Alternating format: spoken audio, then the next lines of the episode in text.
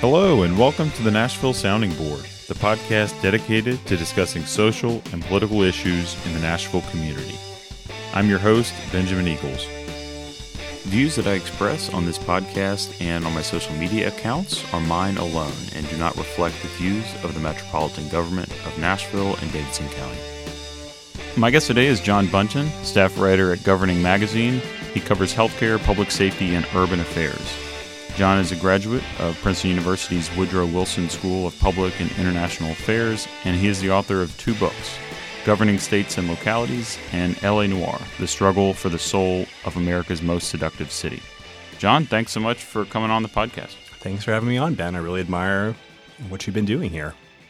I guess in this conversation, I wanted to cover two big topics. One would be a follow up from your article in July about the state of affairs in Nashville that kind of traced the development focus over the last quarter century in Nashville, the failed transit vote, former Mayor Megan Barry scandal, and then kind of left us with an eye forward under Mayor Briley. And then also want to get to the topic of police reform and the article you wrote in January about how police departments should grapple with accountability. I guess before we get to that, kind of want to have people get a chance to know you how did you get into writing about government and public affairs? I uh, started out uh, focused on foreign policy and then worked my way into national politics, uh, working for the Almanac of American Politics, which is a great resource for political wonks. Uh, went to work at National Journal and then took a few years and worked as a case writer at the Kennedy School of Government at Harvard. Um, while at the Kennedy School, uh, I started working on policing issues at a time when a lot of the ideas that would become community policing were coalescing. It was a natural move to go from uh, the Kennedy School to governing, which covers state and local government, primarily for an audience of state and local government policymakers about five years ago, um, my wife and I moved to Nashville. I was born in Nashville, but grew up in Mississippi. And this was my home base while I wrote about the experiences of state and local governments across the nation. But earlier this year, um, a question came to mind, which I just wanted to explore in the story that you referenced. And that question is how can Nashville, in the middle of a historic boom, how, how can metro government have run out of money? What what happened? And so that's what I dug into. And before we jump into that, can you give us a book recommendation? You're of course the author of two books. You showed me another two books here right before we started recording. What are you reading? What's a recommendation for people out there? Well, I just finished a fantastic book by a Columbia historian named Adam Tooze called Crashed which is a history of the 2007 2008 financial crisis. It is a big 800 page technical book, but it's a fascinating exploration of transatlantic finance, the global based economy, state capacity. I've just wonked out over it and I am super enthusiastic about it. Closer to my field of expertise, um, right now I am working on a book review for the Wall Street Journal about uh, former Oklahoma City Mayor Mick Cornett's new book, Next American City. He's uh, a, a, fascinating figure, elected four times, the most high profile Republican mayor in the country. Um, in addition to writing for governing, I've also written for publications as diverse as the New York Times Magazine and City Journal, um, a publication of the Conservative Manhattan Institute. So I like to come at things from different angles, and I'm enjoying uh, reading about Mayor Cornett's approach to governance, which I think has some applicability to Nashville. Maybe we'll get into that later on. Sure, I hope so. In your article in July, of course, you covered the revenue shortfall that Nashville has um, that basically came to light right at the tail end of, of the transit campaign to what extent would you say that Nashville is is in a fiscal crisis? A lot of people have said we're not. The um, current mayor, Mayor Briley, is adamant that we're not in a fiscal crisis. Um, the Metro Council just approved the authorization of $775 million in GO bonds to cover spending that had already happened using commercial paper. But how would we know if we are in a financial crisis, if we're approaching a financial crisis? What would the warning signs be, and, and how much of a concern, if any, is Nashville's rising debt? Well, Nashville's fiscal crisis is, in my opinion, largely an artificial crisis. Um, based on my reporting, what I what I learned was that in order to pay for metro government, Nashville mayors have to raise property tax rates. Every four years, at least every four years, the state requires the city to do a reassessment. How that reassessment works is kind of funky. It has to be revenue neutral. So if property values go way up, tax rates automatically go down so that there's no net revenue increase. That's a way of forcing the mayor and the city council to vote to raise property taxes, to make it hard. Um, and it is hard to vote to raise taxes, but basically, every four year, with two exceptions during economic recessions, Nashville's mayors and city council have bitten the bullet and they voted to raise property taxes. In 2017, when Mayor Barry was in office, that did not happen. And in my opinion, that created an acute fiscal shortfall and one which is hard to assess the seriousness of because it didn't need to happen at all. Right. And to what extent was that choice driven by the upcoming transit vote? And if if that decision not to raise property taxes in 2017 was essentially a political choice. Was the choice not to raise property taxes in 2018 under Mayor Briley once we knew the extent of the budget shortfall?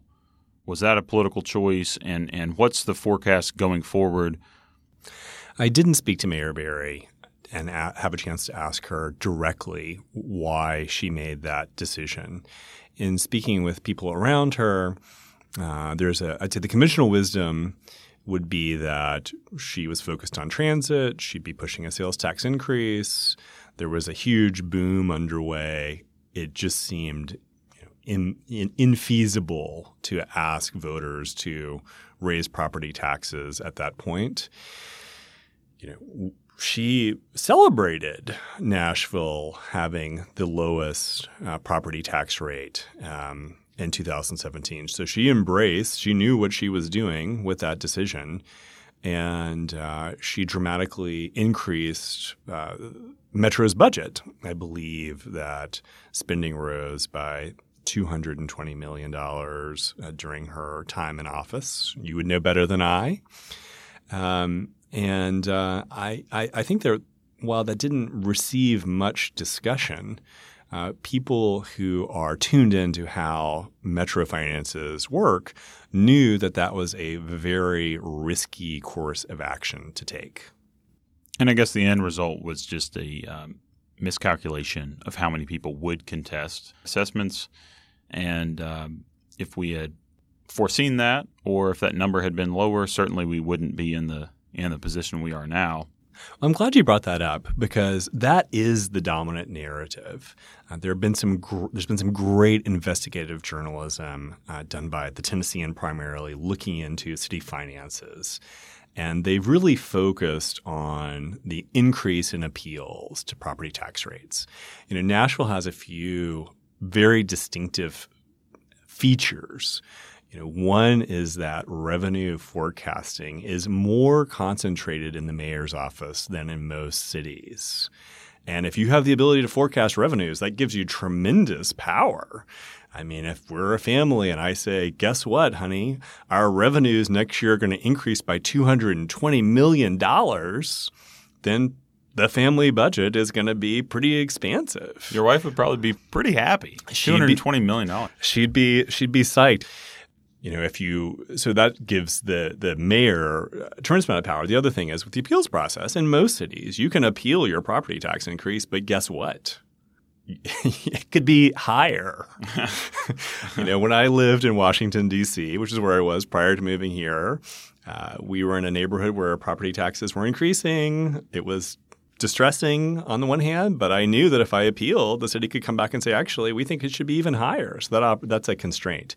Here, appeals can only result in your in your property tax bill being reduced. So of course there's an incentive to appeal. 55% people uh, more people did this last time around and it led to this 20 25 million dollar shortfall. But I mean, let's be serious. Metro's budget last year was about 2.2 billion dollars. Right. I think it's 2.3 billion. 20 plus million dollars is significant. But in a $2.2 billion budget, that is not the main thing. And I had a chance to talk with Mayor, to ask Mayor Briley about this. And he said that if there had not been a state law in effect that automatically reduced property tax rates in a world in which Nashville could have kept the same property tax rate mm-hmm. and benefited from the significant increase in property assessments. I believe that was about 45%. The city would have had an extra half a billion dollars to spend. Half a billion dollars. Now that was your never, wife would have been really happy. that was never going to happen. Of course, no mayor of Nashville is going to is going to champion such a huge increase. But there's a huge scale disparity. And even now, discussions about the budget seem to often buy into this idea that, oh, it's an appeals problem. The mayor just appointed a blue ribbon committee to look for $20 million in savings. Uh, that's a great idea. We should definitely have experts looking at the budget and looking for savings. I don't think there'd be anyone who would disagree with that. But it does perpetuate this myth that we have some kind of appeal, some kind of appeals problem. And and what we have is a political courage problem or political calculations, which seem to have prevented the new mayor from doing what seems, to me at least, to be the thing that he obviously needs to do and that is raise property taxes. Well, and next year will be an election year as well. Yes, the political cycle has made it hard for us. So, um, no one running for office wants to raise the property tax. And of course, there was a mayoral election this year. There's another mayoral election next year. And there are certainly people who think that that means that there won't be any type of property tax increase for two years. Those people are probably right, given Mayor Briley's position. But that is a choice that the mayor has made. There were people on the council, such as Councilmember Mendes, who looked at the math and pointed out the need to do a property tax increase now. That was considered, that was voted down. It's hard to support a property tax increase when the mayor says it's not necessary. But I think it puts Nashville in a very difficult position for the next two years. I mean, I think that this decision not to raise the property tax rate, to act like somehow a budget crisis has arrived from some vague place that we have to deal with, that it happened to us. That it happened to us and that we have to tighten our belts and that we really would like to make investments in raising teacher pay or raising uh, wages for city employees, but we can't because of this thing that's happened to us. Um, I don't think that's right, as I've made clear, and I think it's distorting city policymaking in some in some strange ways. I mean, let's just take the mayor's first state of the city address. You know, he was at the Nashville Public Library and he quoted his grandfather, uh, Mayor Beverly Briley, the first mayor. Strong words. Consolidated um, metro government. And uh, he quoted his grandfather, striking a very Kennedy esque uh, note saying, you know, the work of persuading Nashvillians to provide for today while also acting today for the sake of tomorrow now falls to me. Okay, you, you know, that, that's that's inspiring.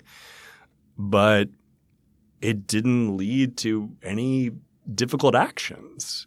Instead, I think his next announcement was that the city was planning to uh, to get rid of the park across from the library. Downtown land swap. Yes, a land swap. And uh, goodbye park with the troublesome homeless people. Uh, that will go to a developer who plans to build a 60 plus story luxury high rise building. Tony Giarratana, which is trying one, to build an even taller tower than his 505 building. Yeah, which he says Nashvilleians will admire from afar. That is one way to deal with the homeless problem. And in exchange, uh, you know, he will do a land swap and he'll be involved in various ways with facilitating improvements and overseeing construction of a new 100 bed unit, and he'll kick the city somewhere between one and a half and two million dollars. It's changed a bit. I mean, the notion that these these are commensurate values just seems to me, on the face of it, strange. I mean, one could be the home of a sixty plus story luxury high rise, the other couldn't. H- how can that be? A, a, or presumably he would have just built it there. Right, and uh, you know, I think that I mean to step back, Nashville has a serious homeless problem. I think the last estimate estimated there were about a thousand people who are chronically homeless in the city, and maybe two thousand or so people who were who are homeless on a recurrent basis. Uh, hundred beds is is it's not it's not nothing. It's it's significant, but the fact that the city has to address this problem by doing these types of land swaps and developer deals, I think reflects its unwillingness to raise the revenues to take on serious problems. And, uh, you know, homelessness isn't the only serious problem out there. One argument that many on council made as to why they didn't want to vote for the property tax um, adjustment was that it would somehow increase gentrification and that it would drive people out. It would make it unaffordable for them because their property tax bills would go up and it would perhaps force people to sell. Any validity to that argument? Well, the way in which property taxes have moved up and down across the city has been peculiar and has raised some eyebrows. Because a lot of uh, a lot of wealthiest Nashvilleians saw their property tax bills drop. Yes, residents of the Belle Meade area uh, saw their property taxes go down as a result of this historic cut in the property tax rate that our previous mayor uh, ch- championed. You know, people in other parts of town, like where I live in the 12 South area, saw property bills go up. So, you know, we talked about sort of the overall picture, but across the city, there've been big, uh, there've been big differences. Um, the idea that raising property tax rates would cause gentrification or be the final straw for certain people, you know, I think speaks to the difficulty and sort of messiness of the idea of gentrification. A lot of things get bound up in that word. It's very loaded, and you kind of have to pick it apart to understand what people are talking about. Perhaps we'll un- unpack that on a future episode. In your article, you talked about the basically 25 year push uh, to develop downtown as kind of the economic and after Opryland uh, Park closed, that basically downtown became the tourist hub of Nashville. The convention center under Dean uh, further spurred the confidence of developers to build in downtown. And we saw a, a residential boom in, in downtown that had not happened previously. So, dating back to Bredesen and Purcell and Dean, and then uh, former Mayor Barry, downtown was certainly the focus of Nashville. Yeah, I would agree. The, the, I would agree with that. The focus of Nashville development Right. And that was a that was a new thing. I mean, Nashville is obviously it's a very big city geographically. Geographically, right. Uh, it has f- for most of the past century been a very suburban city. My understanding is that Mayor Briley, for instance, was a fairly suburban, Sunbelt, conservative oriented person when Opryland Resort was first Mayor Briley. First Mayor Briley. When Opryland Resort was built, uh, what is it, 16 miles away from downtown, something like that. And it was built with city with city incentives. The mm-hmm. city incentivized that construction. The future was in the suburbs, and so the turn, you know, back to uh, downtown uh, has been the common project of the past, uh, you know, three, four mayors. Um, but I think there's been a cycle. I mean, I would certainly say that someone like Mayor Purcell um, was uh, someone who talked a lot about neighborhoods, who shifted the focus uh, to neighborhood health. And um, I think that it's easy to see an alternating current where you have a mayor focused on economic development, you have a mayor focused on neighborhoods. Uh, certainly, Mayor Dean was very focused on downtown, and so I and would Barry ex- ran on neighborhoods. Yeah, and I would certainly expect that uh, Nashville is due for a a neighborhood focused uh, mayor. You know, I do. I, I've been you know kind of critical in my comments about Mayor Briley, but you know clearly he inherited a difficult situation and uh, you know the things that he spent his time on transit the budget the soccer stadium you know these are all things that he inherited. So i think it will be interesting to see uh, you know what he chooses to prioritize moving forward. And really he's only now dealt with these major projects that he's inherited. And i suspect he who wanted to spend as much time on soccer as the city council and the mayor has, spent? Probably very few members of the council. It was months, and and you closed your article in in uh, July saying that basically because of our budget situation, the revenue shortfall, that Nashville will be kind of forced to retreat from large scale projects, and then and then we had soccer. Yes. Uh, you know, your fact checking is one of the things that makes this podcast really good. and so perhaps I'm busted there. You know, in my defense, what I would say, what I was trying to say was that Nashville has really benefited from uh, strategic leadership and from a consensus about what the city needs to focus on. And despite the, you know, the uh, shift in emphasis from neighborhoods to downtown, I mean, certainly Mayor Bredesen, Mayor Purcell, Mayor Dean. This was a there was a shared understanding of what the city needed to do, and um, you know that's been very successful. In Nashville's boom, I do worry that you know, certain problems have been neglected or haven't received the attention they deserve you know, we still have a lot of people in the city you know, living in poverty. The number of people living in poverty is over 100,000 people in a city of you know 680, 690,000 people. You know, that's huge. Housing affordability is a serious and very tricky problem. Uh, you know, we there there are lots of ways that government can spend money inefficiently to address that problem. Um, we're doing a little bit of that. We're not. There's some ways that government could be a seed to to spark more action. We don't have the resources to do that.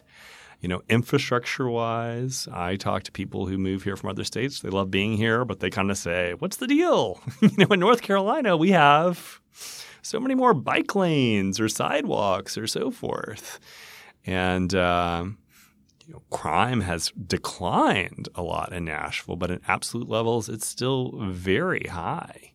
So it worries me that a city which should have the resources to address these problems and to invest in neighborhoods, you know, doesn't at, at this moment just because people feel like it's politically you know, unwise or risky to ask for them.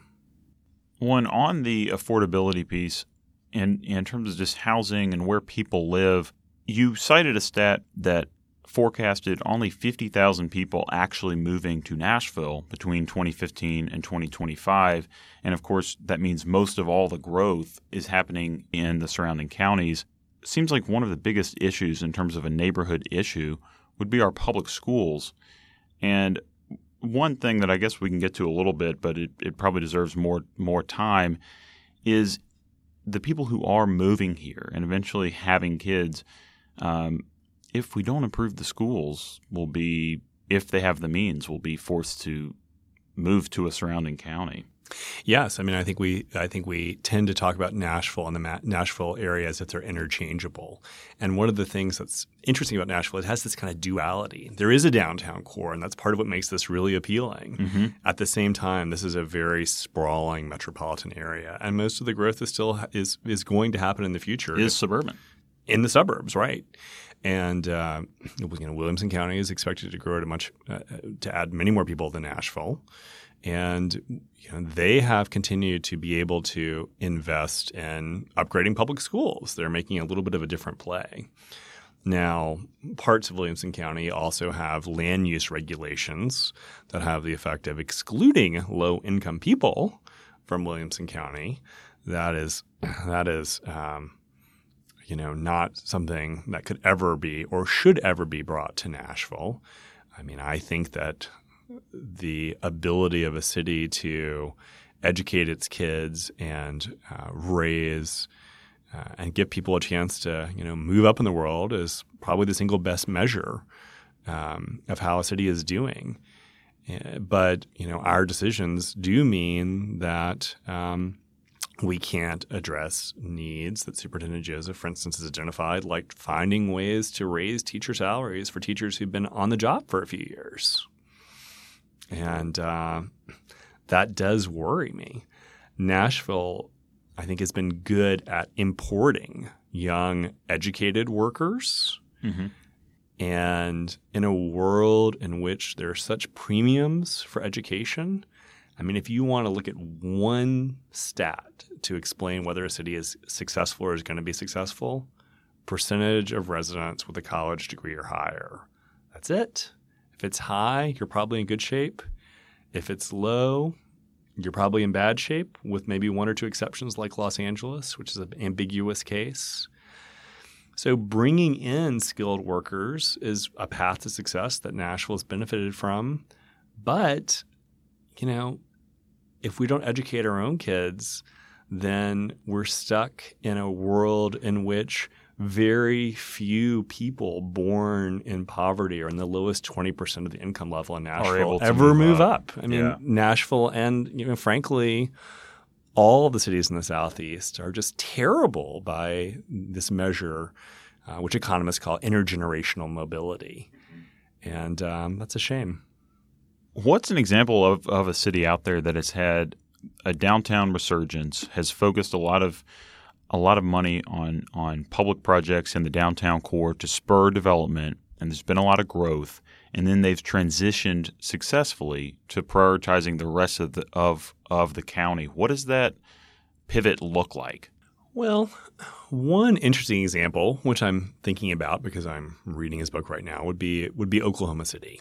So you look at the fate of the transit initiative, which was voted down with great enthusiasm and two to one, and essentially it it mapped if you live in the downtown core, you voted for transit, and if you didn't, you voted against it. Right, and you think about uh, how does how does the city in, you know invest in itself? How do we invest in ourselves? Mm-hmm.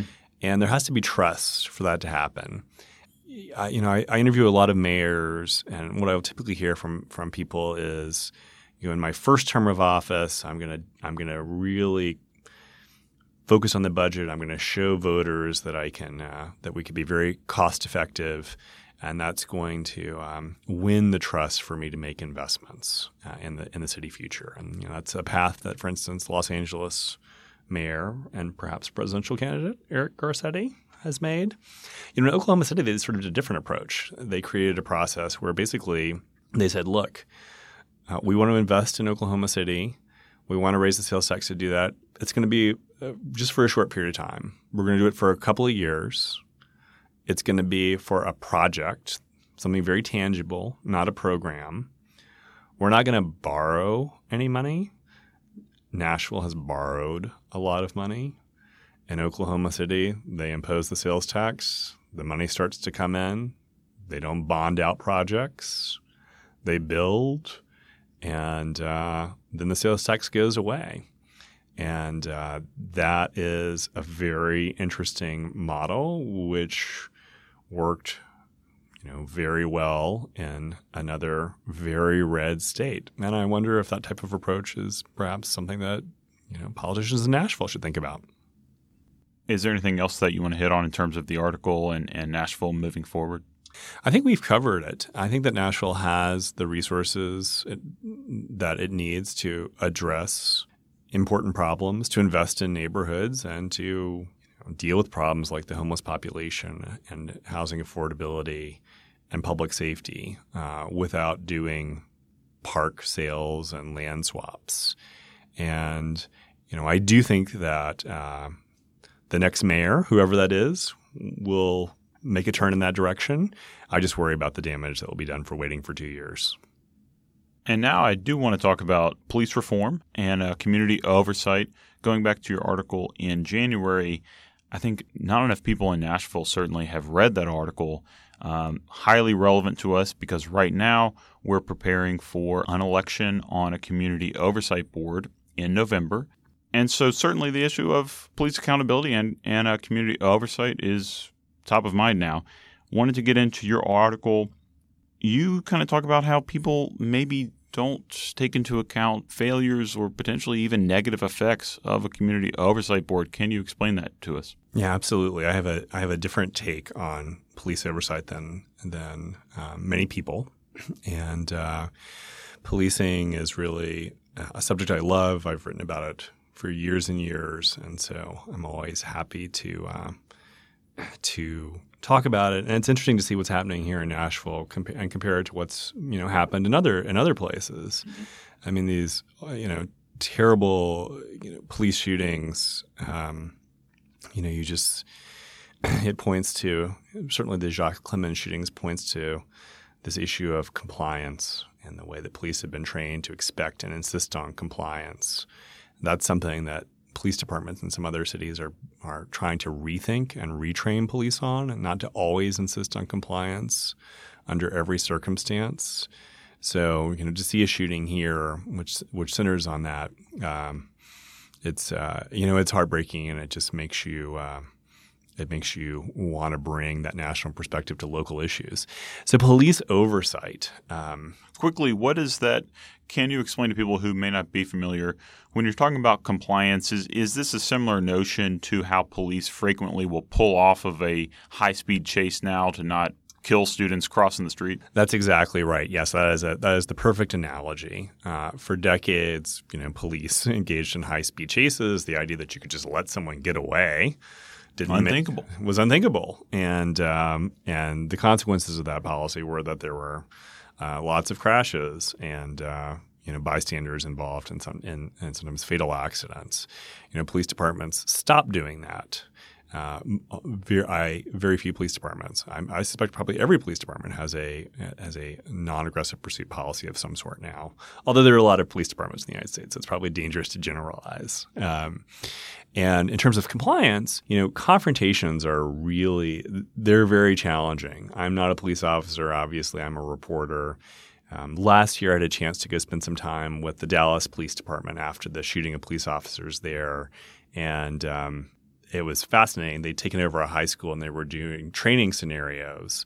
And one thing that they were trying to work through was when is it appropriate to insist on compliance, and when when should you let it go? Like if someone's disrespectful to you or doesn't answer a question, traditionally police have been told that once you engage with a citizen, you know, you need to they need to comply. And then if you don't have compliance, you're letting things get dangerously out of control you know, it was an eye opening experience for me. Things happen very fast, and we just had, you know, pellet guns and body armor mm-hmm.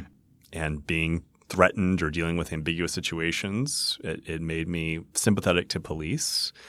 Uh, at the same time, I do think culturally there are times where, you know, if someone's an asshole, that doesn't necessarily mean that you know you need to bring them to heel. If someone doesn't comply with a request, maybe there are times where you know, it's it's it would be okay just to just to let it go.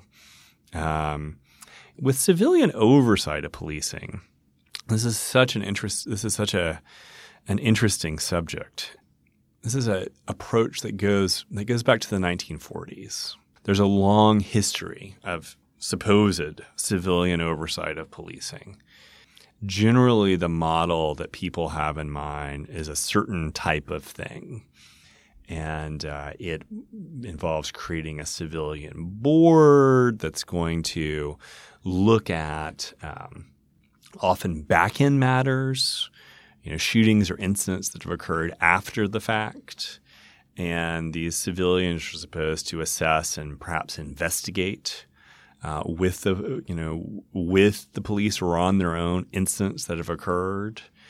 Uh, most police departments, of course, have internal affairs divisions that do these these things. Sometimes these civilian oversight boards work with them. Sometimes they have their own investigators.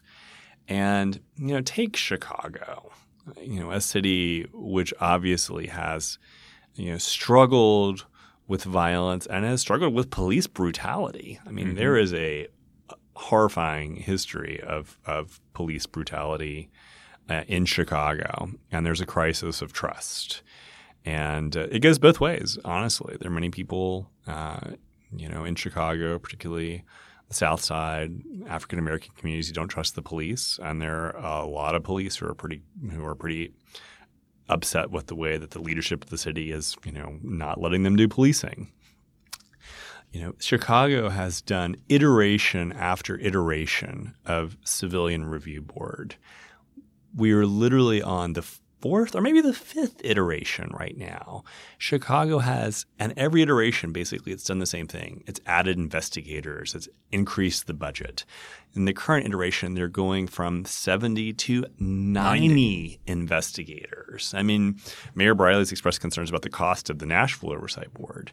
You know, what you know, what has happened? What what have all of these civilian oversight boards, you know, resulted in?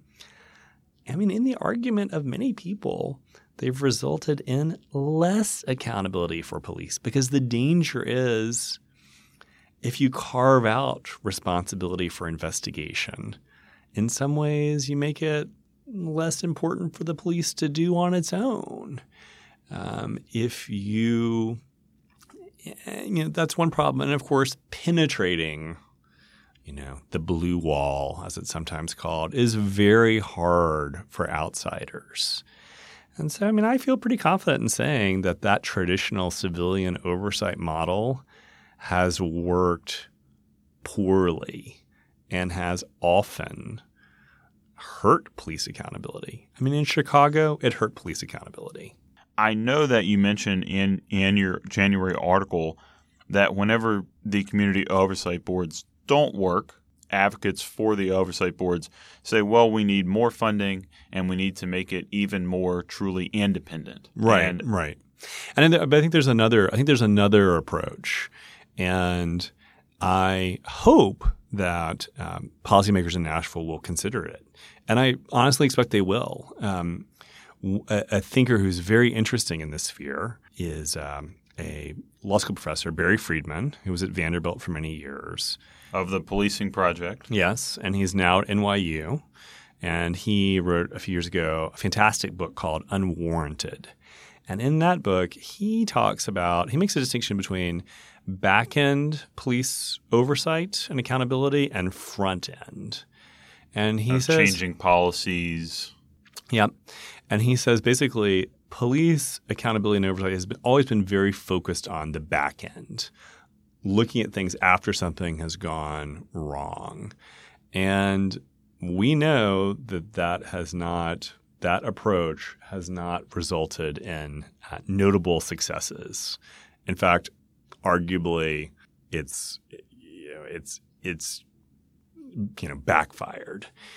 He recommends focusing on the front end, you know, involving citizens in making policies and setting up systems and having input into how policing takes place. And, you know, he notes that there are lots of parts of government that have a history of doing that. They have advisory committees, there's a body of administrative law, which is all about bringing in citizen input on the front end. And, uh, you know, why aren't we doing that in, in policing? The policing project is pretty new you know, he's he's just been working on that. He has been working with Nashville for the past year, so I'm really hopeful that something comes out of that. Well, his involvement here has been controversial in that uh, when I spoke with Theeda Murphy and Sekou Franklin for my earlier podcast about their push for a community oversight board, um, they were uh, they were not big fans of Mr. Friedman and the uh, policing project. I know Mayor Barry brought in the uh, policing project and is and uh, championed that, and current Mayor Briley kind of has picked up where she left off in support of the policing project and hesitant to support the oversight board. Well, uh, that, that's that is very interesting, and I'm going to see Professor Friedman this Friday. He's having a conference at NYU, so if we have any Nashville questions, just just put them to me. I'll I'll ask him and report back. I mean, there are some good models, and I think it starts with systems thinking. Um, you know, thinking a lot of cities have have embraced an, an, an IG inspector general approach, and uh, where they'll say what policies are in place, you know, for police departments to address this issue. And Denver, I think, is a really interesting model. They have a relatively small, you know, 15 person office, which has been operating with a lot of success for a long time. They audit policies and systems. They put out an annual report on what's happening with policing. They also have the ability to do some investigations, but they don't try to preempt the police department's ability to investigate things itself. And in a certain sense, the real name of the game is to make it clear to police leaders and police departments that we value civility. We we value restraint. And if you can create a system of rewards, you know, for those things, I think that's very powerful. You know, Nashville, the Metro Police has done some things in the past which were quite innovative. You know, for many years, uh, the police had an annual survey that asked lots of questions about, you know, had you had interactions with the police? Were you satisfied with those interactions? Maybe that continues, um, but that's the type of approach that can help, you know, create rewards for police leaders who can meet those goals. A great, you know, a great example would be in addressing corruption, kind of similar to police brutality. The traditional approach was have an internal affairs unit that ferrets it out and maybe appoint outside investigators to look for corruption. You know, in the early 1970s, New York had a big corruption problem, mainly with vice officers taking payoffs to allow gambling to occur. And instead of doing that traditional approach, the legendary police commissioner Patrick Murphy basically said, you know what? I'm going to make precinct commanders responsible for corruption you know, internal affairs is still going to exist. They're going to do stings. They're going to test out officers in the field and see if there are incidents of corruption. The person, the borough commander who's the least effective at reducing corruption, I'm getting rid of. You're gone. What that did was make fighting corruption an integral part of policing. And so I think that promoting civility and restraint, you know, it has to be rewarded within the organization. You have to make it something the organization values. You know, efforts to carve it out, to have someone else investigate policing haven't haven't worked very well. It's much better to focus on front end input, getting some guidance on the front end, you know, looking at systems, having an audit and oversight role. At least that's what I think my reporting convinced me of why must kind of front end accountability, as, as you've coined it, and so called back end accountability, why must those be mutually exclusive?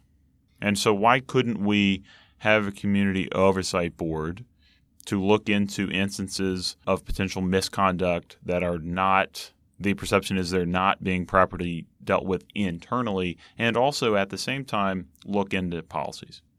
The short answer is they, they are not mutually exclusive you're you are you are correct. There is no reason they have to be mutually exclusive. And you know models that I think are really promising, such as the Denver model, they have a mix. There's an audit function. There's a systems focus. There's a there's a role promoting transparency by doing reports. You know they also have the ability to you know work with uh, investigators that's a very different approach than what I will describe as an adversarial system, where you have an independent group of 90 investigators who you are going to who are going to be responsible for conducting their own investigation separate from the criminal process. separate from separate from the police investigations. Right. Police chiefs do not want to lose the ability to discipline their officers. I think I, I can understand why. And you know the problem is there's a tension in police oversight. If you set yourself up as an outsider, you have independence, but you have less insight into what's really happening in the department. And so the hybrid models that have a mix of front end and back end and that are able to have enough discretion to have some trust and see what's happening in a department while also, you know, having your annual report and having the ability to go public. It's less satisfying. You know, it, it, it's messy. It means that you don't have perfect transparency. But I think that it is proven to be more effective.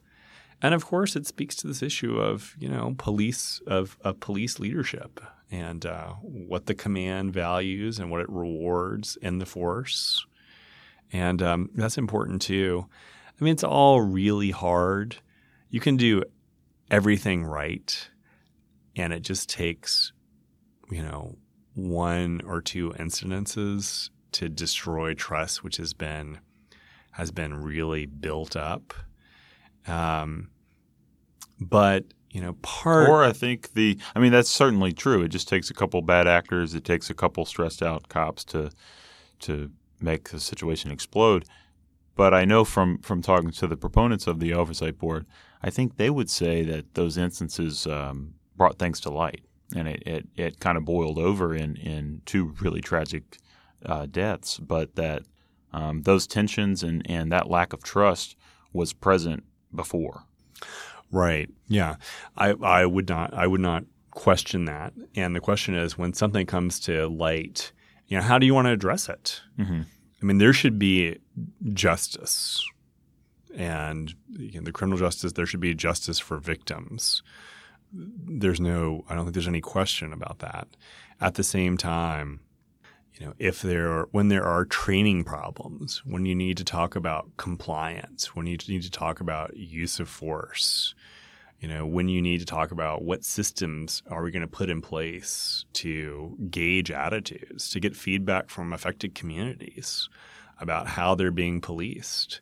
I mean, Austin right now is doing a really cool project with the Urban Institute, which is all about trying to get some really fine grained feedback in high crime, heavily policed communities about how that's going. There's this really interesting idea in policing right now, which is sometimes it's used, the, the buzz phrase is procedural fairness, or sometimes you'll hear legitimacy, which is a little bit more loaded. And it's really interesting and speaks to the advantages of, of approaches that incorporate some front end. Basically, it's associated with a psychologist at Yale, Tom Tyler, did a lot of work on the court system. And what he found was that people's satisfaction with the court, going to court, and even their compliance with things like childcare, they didn't care so much about the outcome of their court case. I mean, you would think that people would be happy if they prevailed or won their court case and mm-hmm. upset if they didn't. What they really wanted was they wanted to understand what was happening. They sort of wanted to have a chance to have their say. And if you would just let people have their say in a little bit less formal way, you could really increase compliance with court orders. And so, you know, within policing circles, there's been a lot of thought about how can we promote procedural fairness and legitimacy. You know, it leads to things like police departments saying to officers, explain to someone why you stopped them. Just give them an explanation. You know, you could be pulled over and you could think it's racial profiling. And you know that would be a, probably a reasonable thing to think in a lot of circumstances. If a if a police officer pulled you over and said, "I pulled you over because we were looking for this," that can make you feel a little bit different. And so, you know, building advisory boards, input, having civilian oversight, these are all explaining how things work. It's sort of all part of this broad effort to, you know, promote procedural justice and uh, promote legitimacy. Well, I certainly encourage people to read the article. Um, again, the name of that is is police departments grapple with who should hold them accountable, and that was in the January issue of Governing Magazine. And I do plan to do a follow up with uh, Professor Franklin and Theeda Murphy to discuss the community oversight push as it gets closer to the vote. Are there any final thoughts that you have about the proposal here and sort of the path forward that Nashville should take?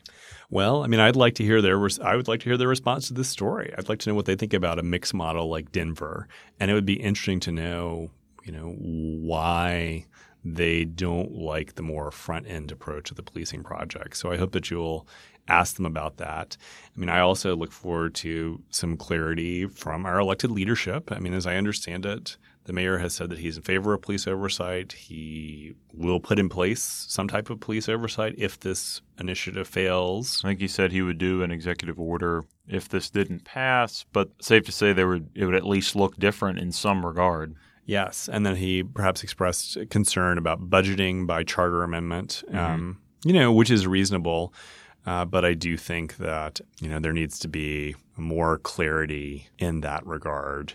And you know, I do think one final thing to say is that uh, in reporting my story about Nashville, you know, one thing that I heard frequently was, you know, concern from North Nashville, you know, primarily Black North Nashville about what the city was prioritizing mm-hmm. and what it wasn't prioritizing. And you know, there was certainly a sense that Mayor Barry had made promises that she didn't keep, and you know, there is real concern about you know the way the city is being policed as well. Um, you know, Howard Gentry is very proud of the work that he's been doing in expunging criminal records. I mean, I think this is a very big issue for the city and it's no longer hidden as a result of these police shootings. You know, but the need to learn from best practices and really start working on trying to figure this out, I think is is urgent. And uh, you know, I hope that it's something that uh, police, politicians, and community members can come can come together and and work on together. This is hard stuff but there are examples of places. I think about Watts in Los Angeles, which have created organizations which have really, uh, you know, built some trust and at least open lines of communication and built some relationships and let people be heard. And that makes a really big difference. I think it's it's important for people to take a look at the article, listen back to the podcast with Dr. Franklin and Theeda Murphy, and uh, perhaps for the next one, can have you on with them and sort of discuss together. That'd be fantastic. I'd love to. I'd love to do that. Thanks so much for coming on the podcast. It was a great discussion, and look forward to more. Thank you. This was fun.